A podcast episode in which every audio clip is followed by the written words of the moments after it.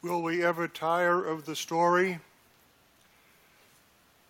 Will the carols ever fall with a clanging sound rather than the sonorous tunes that flow over us and touch our hearts in a way that is beyond our expectation? Will we ever fail to come to kneel at the manger in Bethlehem and not be touched by the intimacy, the vulnerability, the courage, the hope of this night. O come, all ye faithful. For God comes to comfort you, O Israel. For all the earth is hopeful, we sing and even the dry land will show the springs that rise up from deep within. For light dawns on a weary world, and the shoot will grow up from the stump of Jesse, the house of lineage that will run through the line of David and even unto Jesus, like a rose ere blooming like the angel who comes to say to Mary, a woman by the world's accounting of no account, but who is blessed of God. The apple tree.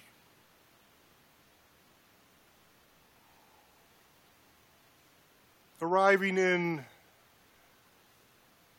Bethlehem, there was no room for them in the inn.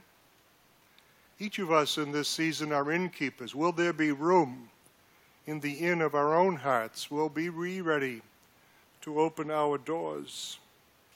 For it will come on the midnight clear, the angel singing of joy, the Savior of the world, found in the manger of the lowly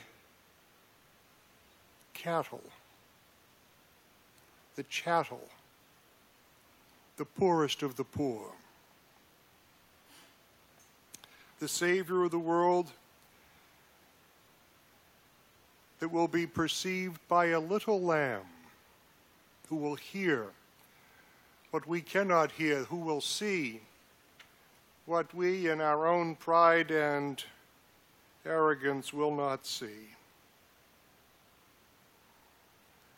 The great mystery of the Word, which was at the beginning, and through which all of us have come to be.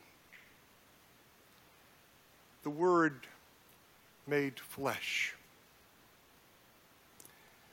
Bethlehem is not a place on the map or a particular locale in the hillside of Judea. It is that, of course, but it is more than that. Bethlehem is where the presence and the Spirit of God and of humankind meet. The birth of the child reminds us that in every moment and in every circumstance of our lives, God is seeking to be knit together with us in our lives.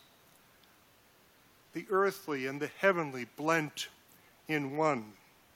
Or more appropriately, the heavenly come to the earthly to restore us to our true identity as the children of God. The birth of every child contains within it possibility, hope. As William Sloane Coffin said, the birth of every child is proof positive that God is not done with us, that God believes in us. Shall we believe in ourselves? This night calls us to believe in ourselves again. There is so much in our life that brings us down, tears us apart, casts us low, saps our energy, suggests to us that the future is bleak, the present is lost, and that we are left to our own devices, lost and lone. And this night, if anything, is about the recognition, the fulfillment that in the needs and the loneliness and the lostness and the self doubt that plagues us so deeply is exactly the place where God comes to reside. God doesn't come to us because everything is going swimmingly, that we have achieved some kind of spiritual bliss, that all things are settled, that the future is secure.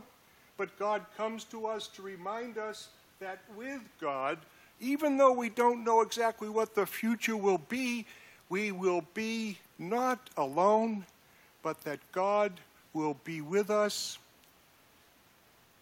Not just with us, God will be for us, not just for us, God will be in us. The incarnation, the Word made flesh, is not just about the birth of the Savior of the world contained in a baby whose name is Jesus, which means God saves. But the salvation of the world comes in the realization, the recognition in our conscious minds and in our feeling hearts that we are the beloved of God.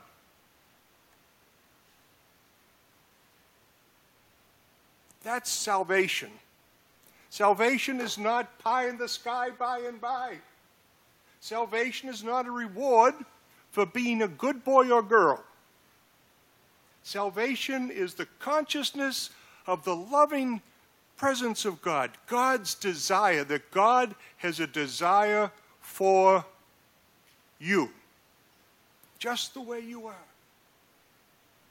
God doesn't want you to be anybody but you. And so tonight, when our spirits are so deeply tested, is anybody else tired of this pandemic? Anybody having a good time? Not so much. But of course, in the vast sweep of human history, what we're going through is, frankly, not so bad. We have, uh, what do you call them? Vaccinations. And we have ICUs and ventilators, and we have medicine, and we have science, right? We can live.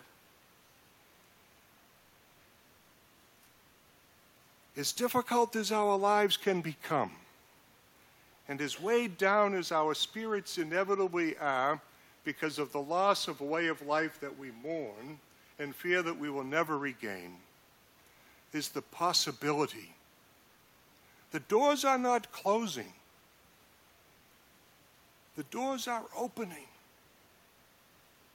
Hope is springing. Hope is the cake. It's not the icing on the cake. It is the cake, it's the substance, it's the love, it's the presence, it's the possibility of God. In the beginning was the Word. In the Greek, en he hologos, the Word. Just as in Genesis, God spoke and brought forth creation. God spoke and called forth the man and the woman and said, This is good. This is very good. To bear the image of God. In this season, to find ourselves drawn together again.